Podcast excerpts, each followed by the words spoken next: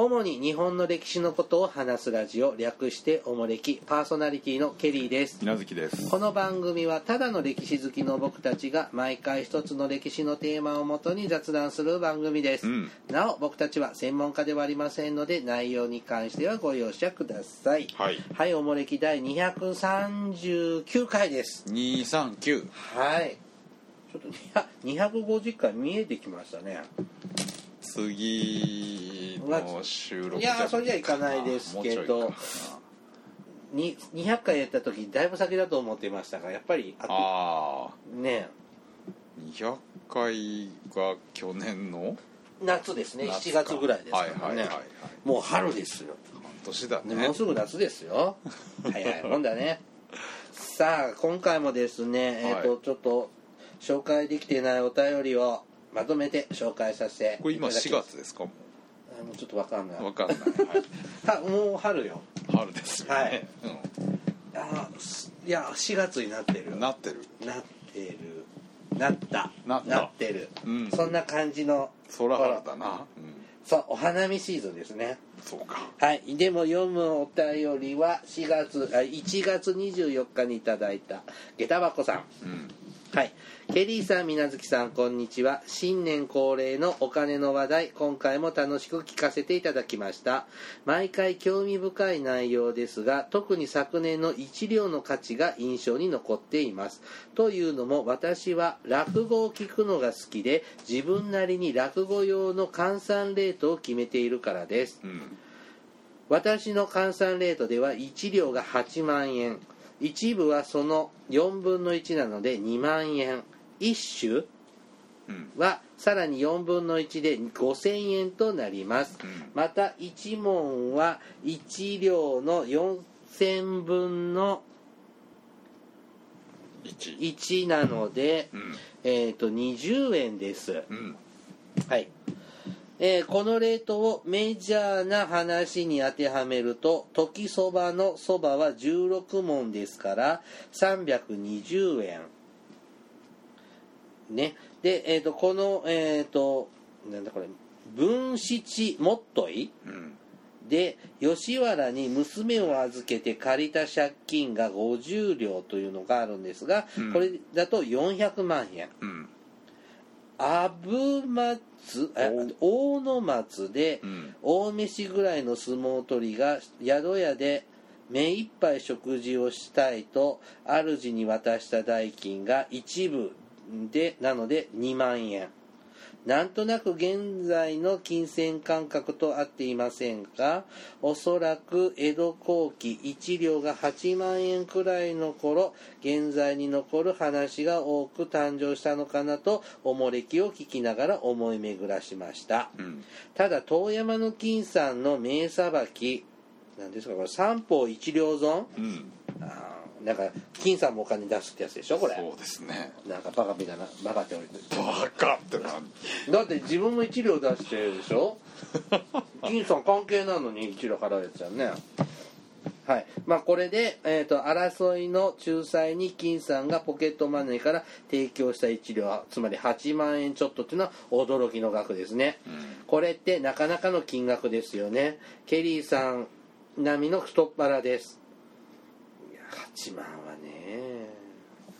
えーと自分なりに一両の価値を決めると落語がより面白く感じられると思うので紹介させていただきます。うん。こういう楽しみ方があるんだね。なるほどね。まあ8万あったら僕任天堂スイッチもう1台買また、かよ。もう一台？うん、そんな意味あんの？え友達と遊ぶのにさ友達に買ってもらい。ああそうだけどさ、うん、う売ったら転売。なんでやねはい。うん落語聞きます？んもうラゴ好きですあよ本当、どういった現代のとか古典とかあるじゃん。古典？うんもう古典ばっ髪かりです、ね、髪型とか江戸とか。もちろんこう髪型ですけあどね。ーえ分子さんとか聞くの、分子も僕はまあ亡くなったけどね米朝さんとか紫尺さんが結構好きで、あー。え CD とか買って聞くもんなの？うん、あ全集とか持ってますよ。へえすごいね。すごいの？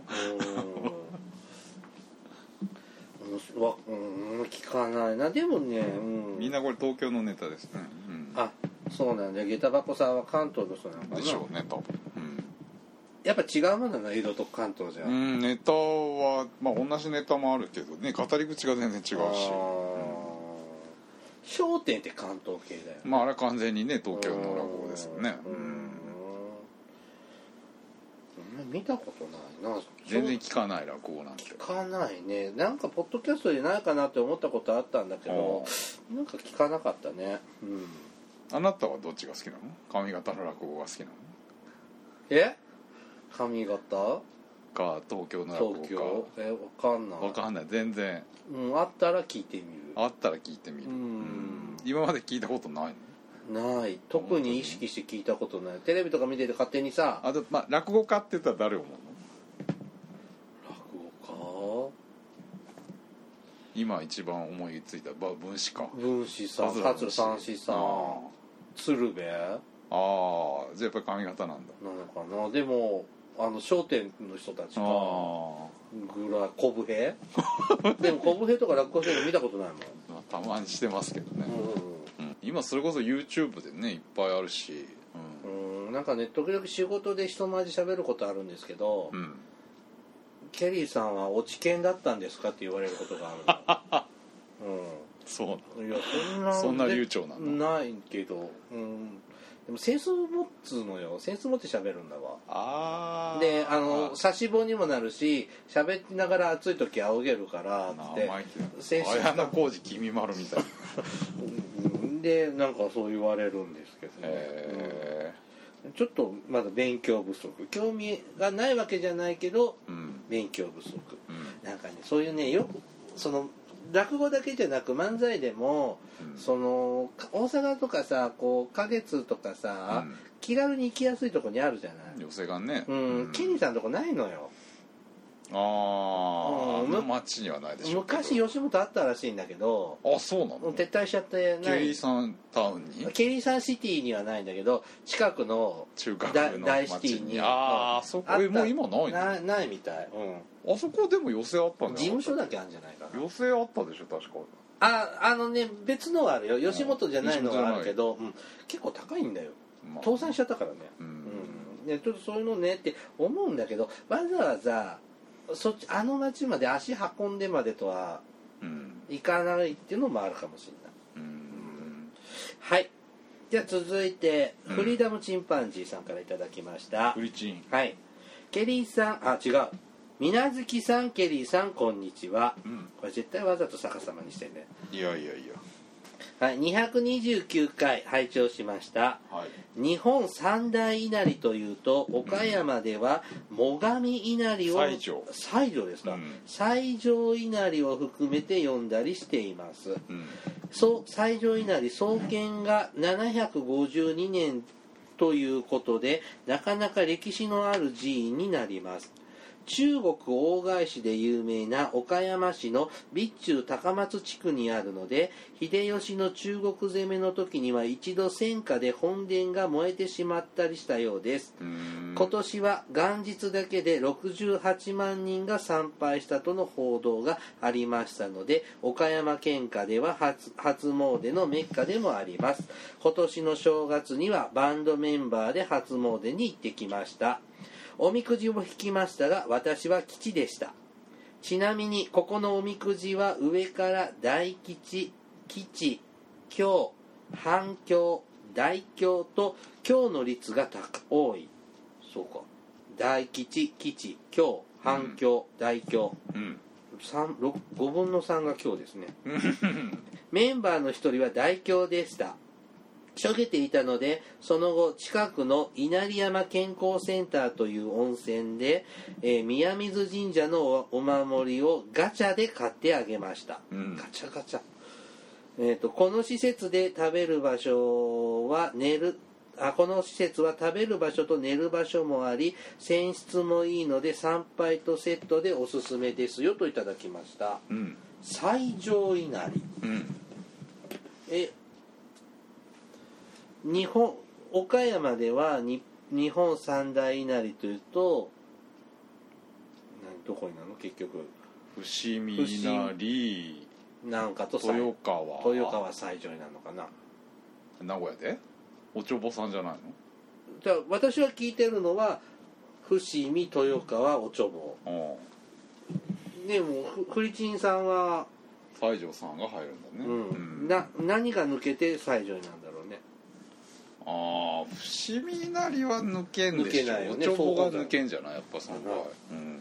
まあそんなんやついろいろあるんでしょうけどね。なんかまあものの本によるとうん実際三大稲荷と言われてるのは9 9つあるらしいです。あそうどれが入るかはまあいろいろ考まあねえ方があるみたいです、三大もいろいろだもんね、うん。あの三大都市でもいろいろ三大都市は立場によって違うんだよあれ。そうか。そうなんだって。僕は東京大阪名古屋だと思ってるけど九州の人は東京大阪福岡とか。ああそれはいろいろ。でも違うだろう。事実上横浜とかさ。ああまあうん。確かにな。東京横浜大阪かもしれんじゃん。うん。横浜は確かにな。難しいとこやな。とかいろんなちょっと自分の土地がひいきになる場合もあるでしょうしね。うん。はい続いてのぶちゃんからいただきましたのぶちゃんはい。こんにちは、ケリーさん、みなずきさん。初めてメールいたします。きえーっと、いつもおもれきを通勤の車の中で楽しみに聞かせていただいています。さて、この年末年始にちょっと不思議な体験をしたので聞いてもらいたくてメールしました。おまず年末のことです東京へ出張した私は品川で次のアポまで時間が空いてしまい何をしても時間を潰す潰すかなと考えておりました。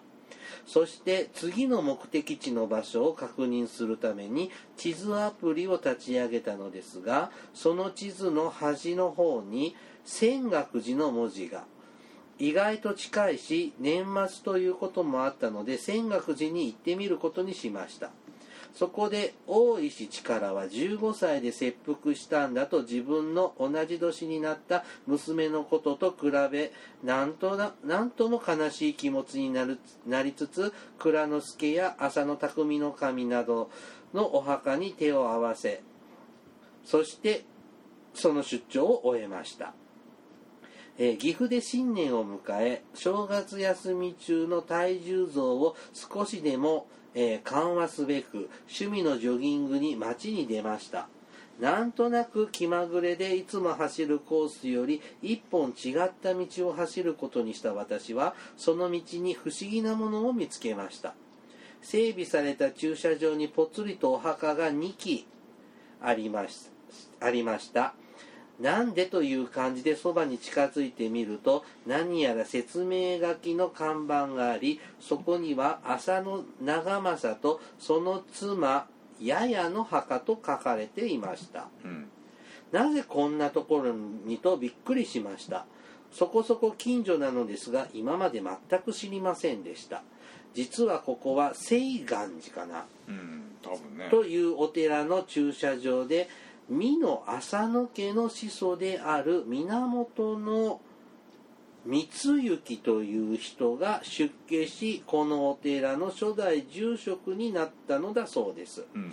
浅野長政もこの光行の末裔で浅野家とは深いつながりがあったということですそして赤穂浅野家ともつながりが深くお寺の家紋は浅あ赤穂浅野家と同じ家紋だと書かれていました。うん。その後ネットなどで、えー事実の裏を取ろうと思ったのですがこの西岸寺の話を見つけられず事実なのか言い伝えなのかすらわからないのですが年末の泉岳寺を訪訪ね訪れたこととの符号におお参りのお礼にお前の近所には我らのゆかりのこんなところがあるぞと匠の神や四十七士が教えてくれたようで不思議な気持ちになりましたといただきました。うん。のぶちゃんさんのぶちゃんは岐阜の方で岐阜のどっかの町にうん美濃浅野家っていうのがあったのね。うん。浅野さんってもともとどこなの？いやそれがこの美濃さんあ美濃なの。浅野はもともとこっちの美濃の手でしょ。だからこっちの方が古いんだ。まあこっからなんか信長とかにひっついてってで大名として大きくなっなってたんでしょうんだ。でアホになるんだ、うん。えー一本ずれて走っただけでこんな発見があるなんか面白いですね、えー知らなかったんですね今うん。まあ、でもちょっとね普段歩く道より一本違う道歩くとこんなのこんなところにお寺あるんだとかね。うん。ね本当なんかのご縁だったかもしれないですしまあね不思議な話ですな。うん、でもさ浅野さんえ匠の神のうん。奥さんってややなの？浅野長政でしょ。あ長政か、うん。ああれ匠の神はなんて名前だ長則長則と、うん。あはい。はいわかりました。はいありがとうございます。さあ続いてエピさんからいただきました。エピ。はい。ケリーさん、みなずきさん、こんにちは。以前、埴輪消しゴムを愛用しているとお便りさせていただきました。エピです。エピ。はい。うん。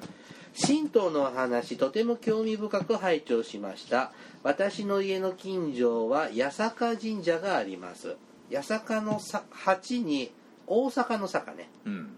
はい。土変じゃない、うん。土変じゃないですね。はい。スサノオをお祭りしているのですね。知らなかったです。その神社には大きな獅子の舞台があるのですが荒々しい感じがスサノオと聞いて納得です。散歩がてらよくお参りしますが氏神様だというのに境内をよく見たこともないので今度行く時はじっくり見てこようと思います。あと八坂神神社の他にも私は大阪のシティガールなので毎年1月9日から11日には今宮恵比寿神社にお参りします。うん。放送を聞いて意外だったのはえ意外だったのが恵比寿神社がランキングに入らないことでした。うん。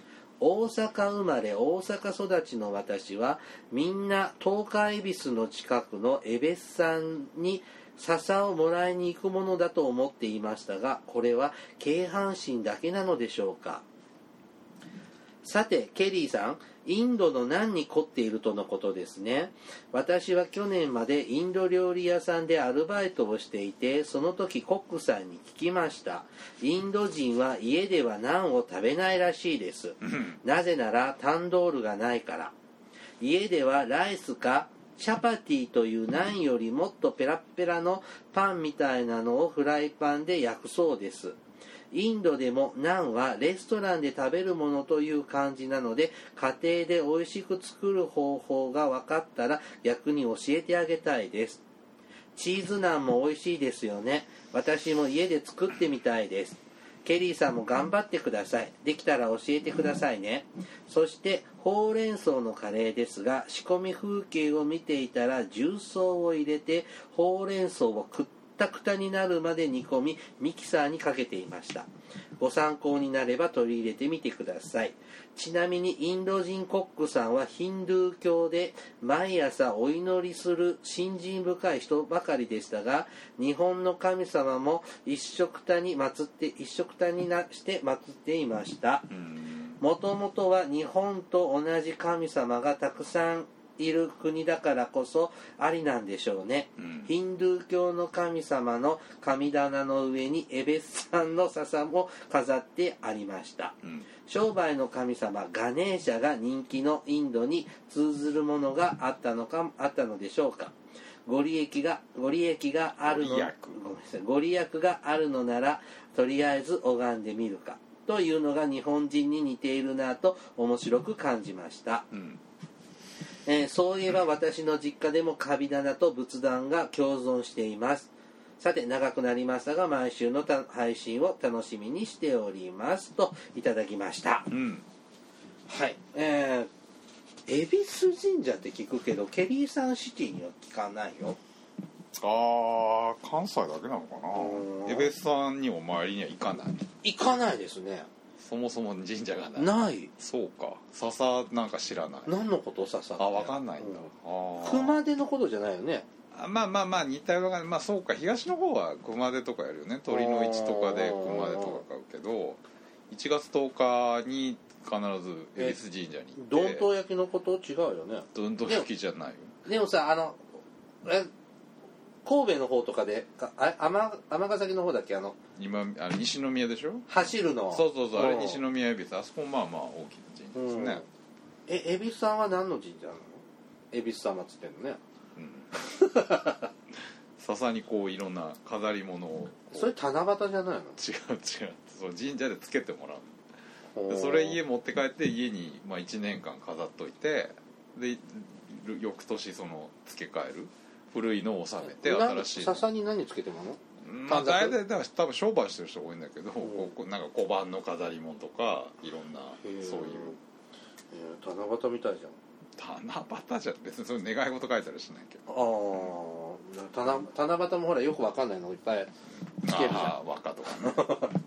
あのー。商売されてる人じゃないとなかなかいかないのかなうんあんまり恵比寿神社って言葉も関西聞くとちらほら聞くけどさ、う、ん、やっぱやっぱちょっと関西系なのかな、うん、インド人はナン食べないんだって。うんまあナンは食べるでしょうけど家では作らない、作らないよね、えネパールとかもそうなのかな？だってあんな釜ないでしょ家に、うん、だからみんなあるもんだと思ってた。いやいやいやいやいやいやいや。じゃあタンドリーチキンも作れないんだね、うん、だって買ってくんじゃないだかそういうパン屋さんにはあるわけでしょ？なパン屋っていうかなん屋さん。ななおね、うんうん。インド料理屋さんにはね。へえなんかちょっとショック。なんかインド来たらなんとかタンドリーとかカレーばっかの世界だと思ってたけど。みんなあのチャパティのをよく食ってるじゃないですか？うん。テレビとか見たの。薄っぺらいやつうんうん。それが現実なんですね。はい。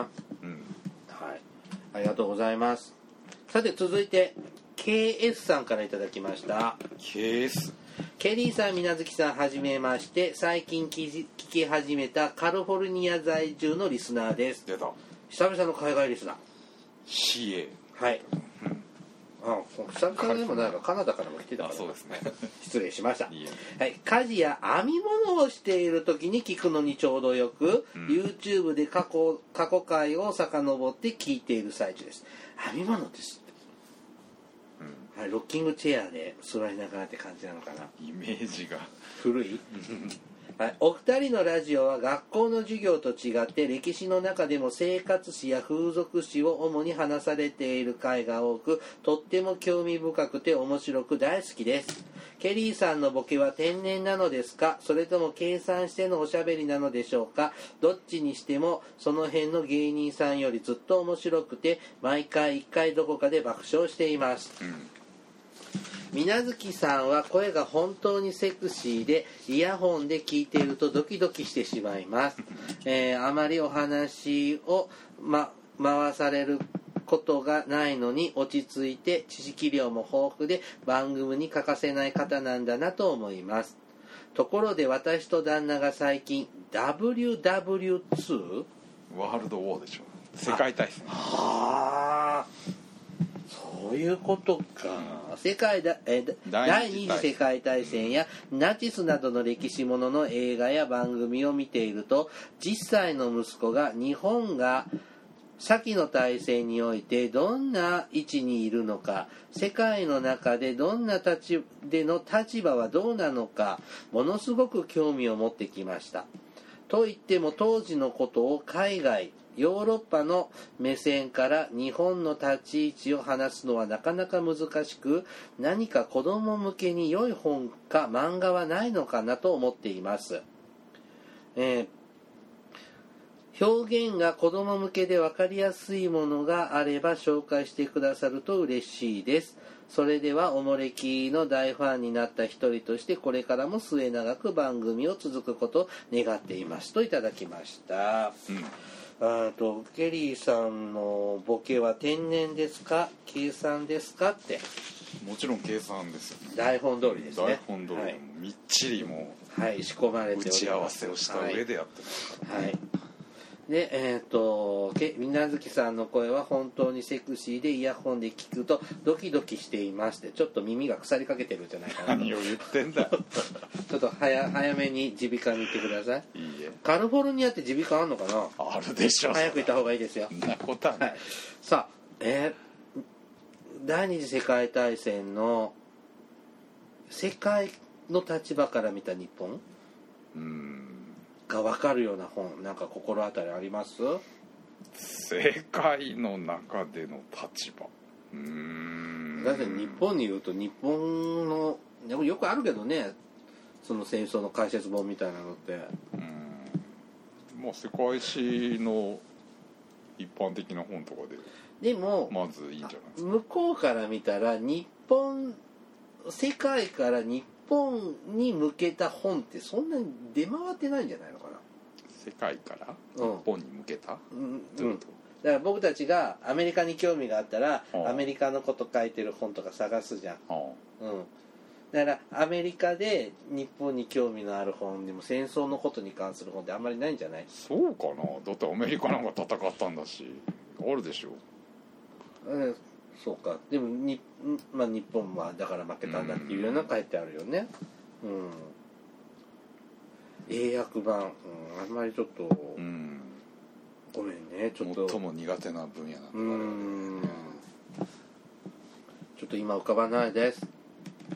また思いついたらめうん。喋るかもしれませんが、まあ、私たち基本ベースはあの小学館とか学館か学研から出てるに漫画は日本の歴史。漫画でね、うん。日本の歴史その辺がベースです、ううん。ん、あれ英訳化されたのとかないのかな？いやー知らないなでも学校の図書館とか行くとあれよく日本の歴史とかってこう全十何巻とかってあるじゃん？あんなバージョンで中国の歴史とか韓国の歴史みたいなのもあるじゃん。っああるよ。てことはあれでも日本人が書いたわけじゃないでしょ？韓国で書いたいやのを。いやいやいやいや中国の歴史とか学研のやつとかあれ日本で書かれたの？もちろん。あそうなんだ、う向こうのをこっちに持ってきて和訳したんじゃないのかんいなや違うでしょ。あそうですか、はい。うーん。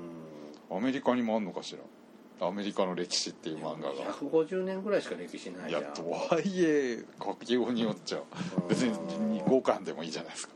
そうだね、うん、逆にそっちの情報もうん。アメリカ通史のコミックとかあるんでしょうか？でも向こうは漫画ってあれかなんかすごいのね。あー。劇画みたいな感じだもんね。とかあのうん。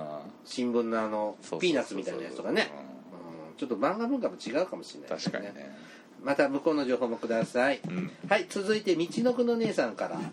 ケリーさん水無月さんこんにちは、えー神道の話と神社のお話を興味深く聞きました。何度読んでいても聞いても覚えられない神様たち。神話を作った人って本当に天才じゃないかと思ってしまいます。今まで語り継がれているい今まで今でも語り継がれているんですから。ところで我が家の近くに星宮神社という小さな小さな神社がありかなり前なのですが、えー図書館で本を借りて調べてみました。残念ながらもう一度その本を読みたいのですがタイトルを忘れたので巡り合うことはできません。その本によるよると星宮神社は栃木県に多く鉱山探しの人たちが祀った神社とありました。妙見信仰。で、妙見様というのは北極星のことだそうです、うん。えーそういえば北極星は動きませんね。冬のそなたのシーンを思い出しました。主人公は道に迷った時北極星を探しま探してました。またヒロインは道に迷わないようにと会社の名前をポラリスとしていました栃木県に接している南会津には星さんの星さんが多いのはそういうわけなのかなと一人で妄想しています、えー数年前岐阜県南に星宮神社があるというので訪ねてみました。うん。そこは白山信仰の大きな神社でした。もしかしたら修験道ももともとは炭鉱探しの人たちあ違う鉱山探しの人たちなのかなと考えたりしています。想像するのは楽しいですね。韓国韓国えドラマの「シュモン」や「キムロスあキムスロうん。は日本の中国では見ることのできない古代の鉄作りの話なので面白いですよ。鉄を持った人たちが戦いに勝って国づくりをしたんだと思います。日本も同じですね。果たしてそれがいつなのか古代史への興味はつきませんね。ケリーさん水月さんリスナーの皆さん星宮神社近くにありませんか？といいただきました。うんないです。ケリーサンシティにはないです。ないですね。これやっぱね北関東とか南東北エリアに多いのかな。っああそうですね。ていうようなものなのかな。うん。うん。やっぱ前紹介したのはやっぱ全国的に多いものばっかりを紹介しましたけどね。やっぱ地域性があったりするのもいやそれはいっぱいあるでしょいいでしょうね。うん。韓国ドラマ見ます？うん見ない久々に冬のソナタ聞きました。なあったねうそうんなんだったっけ？ペヨンジュン。あペヨンジュン。どうしてんだろうね。ペヨンジュン。なんかたまになんか出てるじゃないですか。日本で？かいやいやなんかいろんなニュースとかでななんとかに寄付しただとか。あそう。へえ。え韓国人がの人の話を日本のニュースで聞くの？うんあそうそんな多額なんですか？それはだってなんかね一応日本で一世風靡したじゃないですか。そうね、ん。そうですね。ねえ。韓国といえばさ何？オリンピック見てたああ今終わってますか。もう4月ですよ。とっくに終わってる、うん。もう夏だね。全然ごめんねスポーツ興味ないから。知らない間に始まっててニュースとかでなんか言っててやねふーんってなっちゃったんですけどね、うんダメですね。もうちょっと興味持つように。韓国ドラマねなんか歴史ものとかちょっと見てみたいなって思ったりするんですけどね。うん。あそうなの？なんかあの吹き替えやのとかさ、みのやってるじゃんよく、うん。深夜とか。うん、いちいちどんなんやってるかまでチェックしてないけど あのほらなんとかってチェチャングムあそうそうそうそうそう。そう、うん。ちょっと見てみたいなと思ったんですけどね。見れずに時代に乗れませんでしあ NHK でなんかやってるじゃないですか今。たなんかヨーロッパの映画ドラマみたいなのやってない？それもやってるけど、うん。韓国のなんかもやってるじゃないですか。ああ本当？終わったのか全然見てないテレビ。じゃあ次いきます、うん。お便り。トムヤンくんさんからいただきました。なトムヤン君はい。ケリーさん水無月さんお久しぶりですえっ、と一頃地図日に浮気などもしておりましたが全ての回を聞かせていただいています、うん。過去の回を聞き直していたところちょうど以前自分のメールを読んでいただいた回を聞くことになり思うところがあってメールさせていただきました。前前のお便りで私の名字が非常に珍しいというお話をさせていただきましたが、うん。わたあれから私は当時から付き合っていた女性と結婚してこの春には子供も生まれます。一気に2人も自分と同じ名字の人間が増えることになりまた新たな気持ちで自分の名字と向き合っている今日この頃です。うん。さてき今日は貴族になるべきかというお話をさせていたいただきます。うん。お二人はシーランド公国という自称国家が爵位をインターネットで販売しているのをご存知でしょうか？このシーランド公国はイギリスの近海にある元イギリス軍の要塞を勝手に占領して国家を自称しているのですがその国が公爵なら約8万円伯爵なら約3万2千円そして男爵なら5千円で爵位を販売しているのです。うん。えー、と広告が自国の君主と同じくらいのクラスの公爵の位を売って大丈夫なのかと,、えー、と男爵だけ価格、えーえー大丈夫なのかとか、えー男爵だけ価格がお手頃すぎるとかツッコミどころが満載です。今私はこの爵位を買おうかあるいは生まれてくる子供にプレゼントしようかと結構真面目に悩んでいます。うん。自分には身分コンプレックスのようなものがあるらしくそれが歴史や天皇などに興味を持ったきっかけでもあります。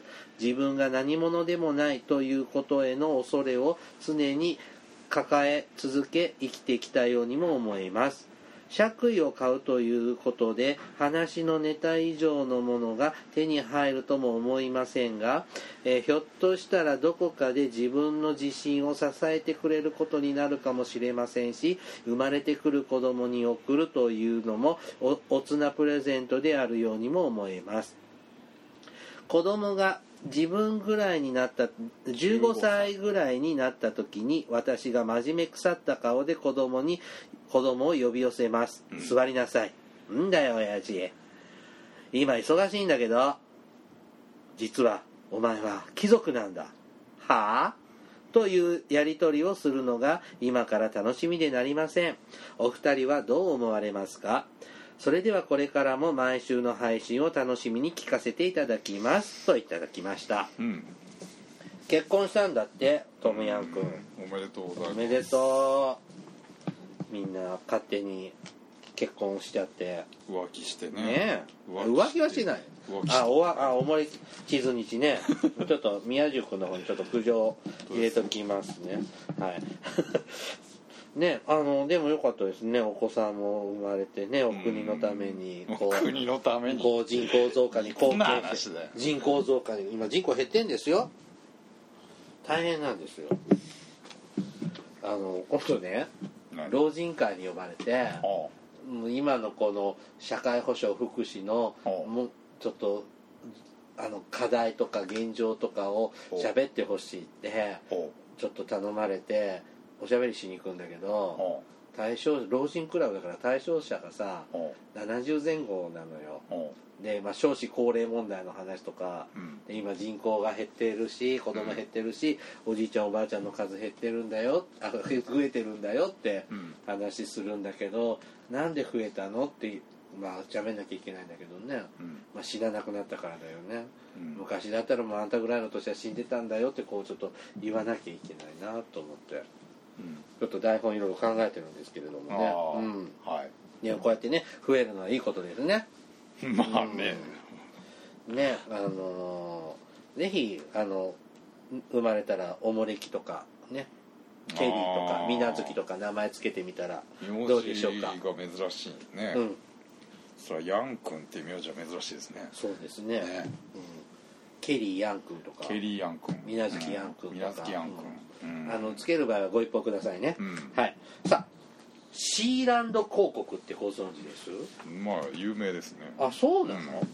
どこにあるイギリスとそのドーバー海峡にあの昔ほらだそれこそ第二次世界大戦後にドイツ軍が空襲してくるじゃうないですか、ん、それを撃ち落とすために海の真ん中にこう人工的に足場組んで高射砲の陣地が作ったんです。よ貝殻島みたいだね。貝殻島。あなんか北方領土の手前のところにそんな中でなんか人工の灯台みたいなのあるんだけどなんか貝殻島ってねはい北方領土に、うん。いやあれは一応まあベースがあるじゃん。あ何もき何もないところにこう柱立ててあそうなの？そうそうえで戦争終わった後ほったらかしになってたそううん。でそれになんか変な勝手に住み着いて自称国家だえー、大丈夫なのそれメンテナンス。大国土のメンメンテナンスなんかの公海上だからイギリスのまあ領土じゃないみたいな、でないとこから柱組んだってことはうん。海中にも柱があるんでしょ、そうそう下からニョキッとそれは大丈夫なの？でも公海の上なの公の海だから、うんうん。領海じゃないから、はあ。ちょいちょ持つ持つの？壊れない？うん、それはいつかは口中でしょうけど。ん。そうそうそれを心配してるあ。うん人口なんだたくさんある。たくさん住んでるいやたそあの要塞がいっぱいあっていろいろいろんな人がなんか変な海賊放送やってる人とかいろんななんかそれこそねこうやって島独立国だとか諸島になってるんだね諸島ですな、で爵位買えるんだって尺ね8万は高いけどうん5000ぐらいだったらなんちゃってプレゼント的には楽しいかもね。これなんか証明書くれんの？なんかね症状みたいなのがあったよ。えで送られてくんの？ケリーサンシとかミリアンツキタウンにそら、うん、へえ。込み込みで5000円なんじゃないでもさ本当に今何がさ価値上がるか分かんないじゃん。の仮想通貨だってさああ。あ何百倍にもこう上がったじゃんねなんかあなるかもしれないね。あ何がこのさ男爵を買ってさあ10年後さ500万で売ってくださいとか言われることがあるかもしれないじゃん。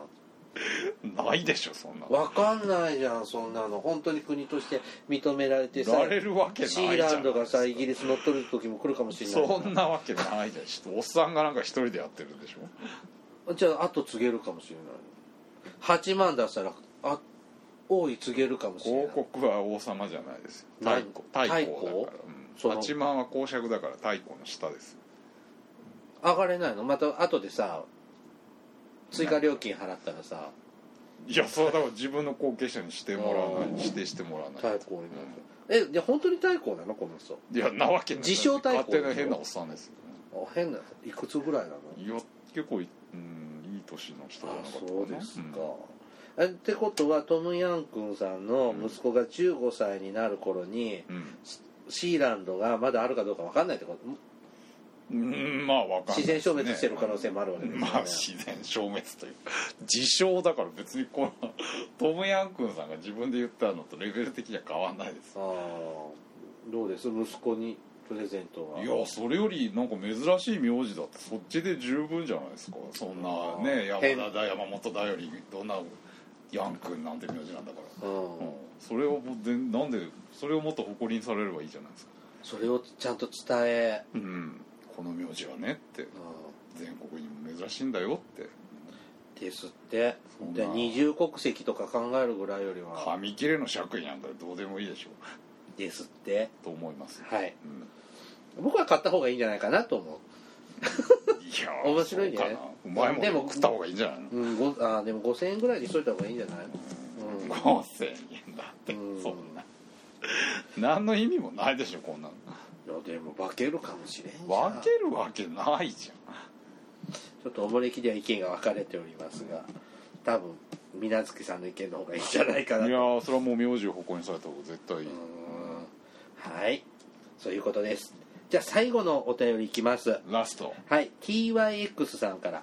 TYX はい。うん。多分サイバリオとかに送るんでしょうね。あこれじゃあつ届かないですよ。Z かあれは XYZ でしょ、はい。た消されて終わりです、はいケリーさん、みなずきさん、こんにちは。いつもおもれきで楽しませてもらっています。ケリーさんは話題が豊富ですね。みなずきさんは歴史だけでなく、地理にも詳しいと思います。地理と歴史両方とも興味なの、趣味なのでしょうか？さて、おもれきでは大河ドラマが話題に上がることが多いですが、他の歴史系テレビ番組はどうでしょうか？お二人がよくチェックする歴史番組があったら教えてください。ちなみに私は英雄たちの選択と映像の世紀が好きです。英雄たちの選択はゲストたちの、えー状況分析や心理分析がえが映像世紀はまさに当時が映像として記録に残っているのがすごいところだと思いますといただきました。うんまあよく大河ドラマはうベースに喋ること多いんですが、ん、まあそうですね他に歴史系番組って何かご覧になってます？あと何があるかな。あれか。あの女性のアナウンサーがヒストリア。ヒストリア歴歴史史秘話ヒストリア。ああって。いやじゃあ僕ねあ何見て？他に？民放で帯でやってるのなんかあるうーんごめんほとんど民放って見てないんですよ。あそういう系ドキュメント系とかなんか全部僕そのね、前も言ったけどそのパネリストさんたちのあのリアクションの臭さがなんか鼻について嫌なの。民放が？えーとかわーとかさああいや知ってるっしょ？とか。わかなんかそれで、ね、CM 入るとイライラするイライああラするかそうだよね。らでもねうーん。大した内容じゃないしね。ちょっとねうん毎週やってる歴史じゃないけどはーってなんか調べるきっかけとかあなんかあこれはネタに調べたらならないかなって思うきっかけでもらうのでちょっと見るのはビーバップハイヒール？ビーバパイル？こうそう小ネタの考えるきっかけでああ本こんな本読んでみたらいいのかなとか思うのであー。ちょっともね。ネタの元になるものとして見るか先生によるんだよねあれも。結構やうさんくさい人も混ざってるんで、うん。うん。ちゃんとした人もいるんだけど。なんかこんな本書いてるとかって紹介されるじゃんね。うん。で見て見てあで僕でも読めそうかなとか使えそうかなっていうきっかけにもらってる、うん。うん、全部真に受けてないうん。けどまあ半分。そんな深い内容もやってないでしょ。教科書レベルの話じゃないですか、うん、だからききっかけきっかけとしてっていうので、うん。あね、こ小ネタ用になんかって見るくらいかな、あとないない。特に見てないテレビ。うん。映像の世紀は大好き、うん、NHK スペシャルのね。でも新しいのは嫌なんでしょ。うんでも DVD 買おうかなって迷いつつ。なんとかそうそうそう高いからね。うん。まあ前の版はあの昭和あの前の元祖版は DVD で全部。持ってんの？持ってる。買ったの？買った昔。へえボックスはあの？ボックスで。本当まだ DVD とか高かったでしょ？高かった時にボーナスで10万ぐらいで買った。マジで、うん。へえ見てる？最近見てないけど 見る？一いやいやもう僕はいいです、うんあれ好きでよく見昔本当今いろんな DVD とかうん。本当安く買ってうん。っていうのがあるからもう最近見てないけど昔よく見てたよ。うん。うん。これ見ないの？英雄たちの選択とか？NHK は？見てない。ヒストリアも？見てない。全然見ないうん。だだから見ようと思って見てない。のだからたまたまつけてあやって何？って思って見ることはたまにあるけどあヒストリアだから見ようとか、あうん、何時だから見ようっていうのはない。あそうなんや。へうん。なんか見てないんですよ。えなんで？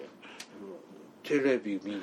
テレビはあまり見ない。見ない。そのものを。へえ YouTube とか見るけどう、んうん、普通のあの地上波とか見何見るの？てない YouTube え？で YouTube で何見るあの誰かがゲームを攻略してんの。のだらねえな。だから言いたくなかったのに。うんそんなんなんですよ。あうん。でし新聞撮ってないからテレビ何やってるかも見ないし、うん。テレビのあのさ今番組表出るじゃん。見るあれでチェックします？いちいちいや先までは見ないけどしない。今よそで何やってるのかは見る。うん。だからそれもチャンネル回すのと一緒じゃんね、まあまあそうですね。うん。だからそれ何してるかも知らないしラジオ聞いてる方が。それこそ番組表見たらあ1時間後にはヒストリア今日だなってわかるじゃんならまあちょっと見てやろうかなみたいな。ない。普通に流してたらねわかんないじゃん。この1時間後に何があるかなテレビ欄画面ちっちゃくて見づらいんだテレビ欄？もん、うん、このテレビに映る番組表。いっ表ぱいになるじゃないですか。だ字がちっちゃくて見づらい でかいだからだから意欲がないの、そんなにねテレビごめんなさい見ないんですよ。まあああ。とね歴テレビじゃないですけどラジオでほ「ピートの不思議なガレージ」っていう番組があってそれはある物事うのほ一つの物事をテーマにそのマニアの人とかの話聞いたりなんでこうなったのかっていう歴史もううん。10分ぐらいとかでのコーナーがあるんですよ。歴史を紹介する。その放送の中の1コーナーとしてそれなのそうそう。でそれはあのポッドキャストじゃないポッドキャストでも配信されてる。ああうん。一応マジな放送ラジオそうそうそうそう。FM 東京でやってるやつなの、ううん。ん、あの番組グッズももらったから。あうんそう。なんでそれはちょそれもだからあこれおもれきのネタにならないかなっていうののチェックする いつもそればっかり考えてる考えてますよ。大したもんですな。5年やってんですよ、う ん知ってます。でいっぱいネタ帳に書いそういうのメモするの？へだから北山武史も書いてあるしさ。えうん、他にもいっぱい書いてもうこれネタ古いなってつくもう困ったなってのもあるしこんなネタできないかなってメモもちゃんと取っていろいろ支度するんだよ、うんうん、ほとんどボツになるんだよ。うん。厳選された回をやってるんですよ。そりゃそうでしょ。はい、うん。はい。あんまりテレビを見ないケリーさんと水無月さんはこの辺見てるの、まあまあ NHK ですね。見るとしたら。うん。ですではい。そんな感じです。うん。参考にならずごめんなさい まあそうですけどうんはい。じゃあ終わっていきますね。はい。おもれきではリスナーの皆様からのお便りを募集しています。あの時代に行ってみたい、あの人に会いたい、おすすめの歴史漫画、歴史小説、えー大河ドラマなど、歴史ドラマや映画の思い出や感想、えー戦争の体験談、他にもいろいろとお便りテーマがあります。詳細はおもれきのブログをご覧ください。番組へのお便りは E メールまたは Twitter のダイレクトメールでお送りください。メールアドレスはおメールアットマークおもれき .com ツイッターはひらがなでおもれきと検索してください。さらに、えーおもれきは YouTube でも過去の回を配信しています。おえーこちらでもおもれきをお楽しみください。うん明日ね、牡蠣の食べ放題に行くんだ。ああそう放送収録日ベースで。ベースで。明日ねあの居酒屋居酒屋の大将と他のお客さんたちとへツアーで。ああなんだ伊勢かなんか行くわけ？どこか聞いてないけどけどなんか海の方に行く漁村に行くのは聞いてあます。あそうですか、ん。僕なんかもう前に自分行きましたよ。本当、うん。明日行くの？美味しかった。何個食べました？何個？10個も食ってない10個えそんだけしか食べてないの？10個ぐらいかな、うん。え食べ放題でしょ？食べ放題じゃないよ。あ。の買ってきて家で食べてああ食べ放題なうん。の、うん、なんか漁村に行って食べ放題。チンすんの。かか。か殻付きのを買ってきて。うん、それは牡蠣はうちも食べたよ。食べてるけすど食べ放題食べ放題。それわざわざあの瀬戸内の有名なとこまで買いにええ買いに行って、うん。まあご苦労様です。ご苦労様はいうちも負けずにじゃあ朝食べてきますね。うん。はいじゃあまたポッドキャストでお会いしましょう。さようなら。さよなら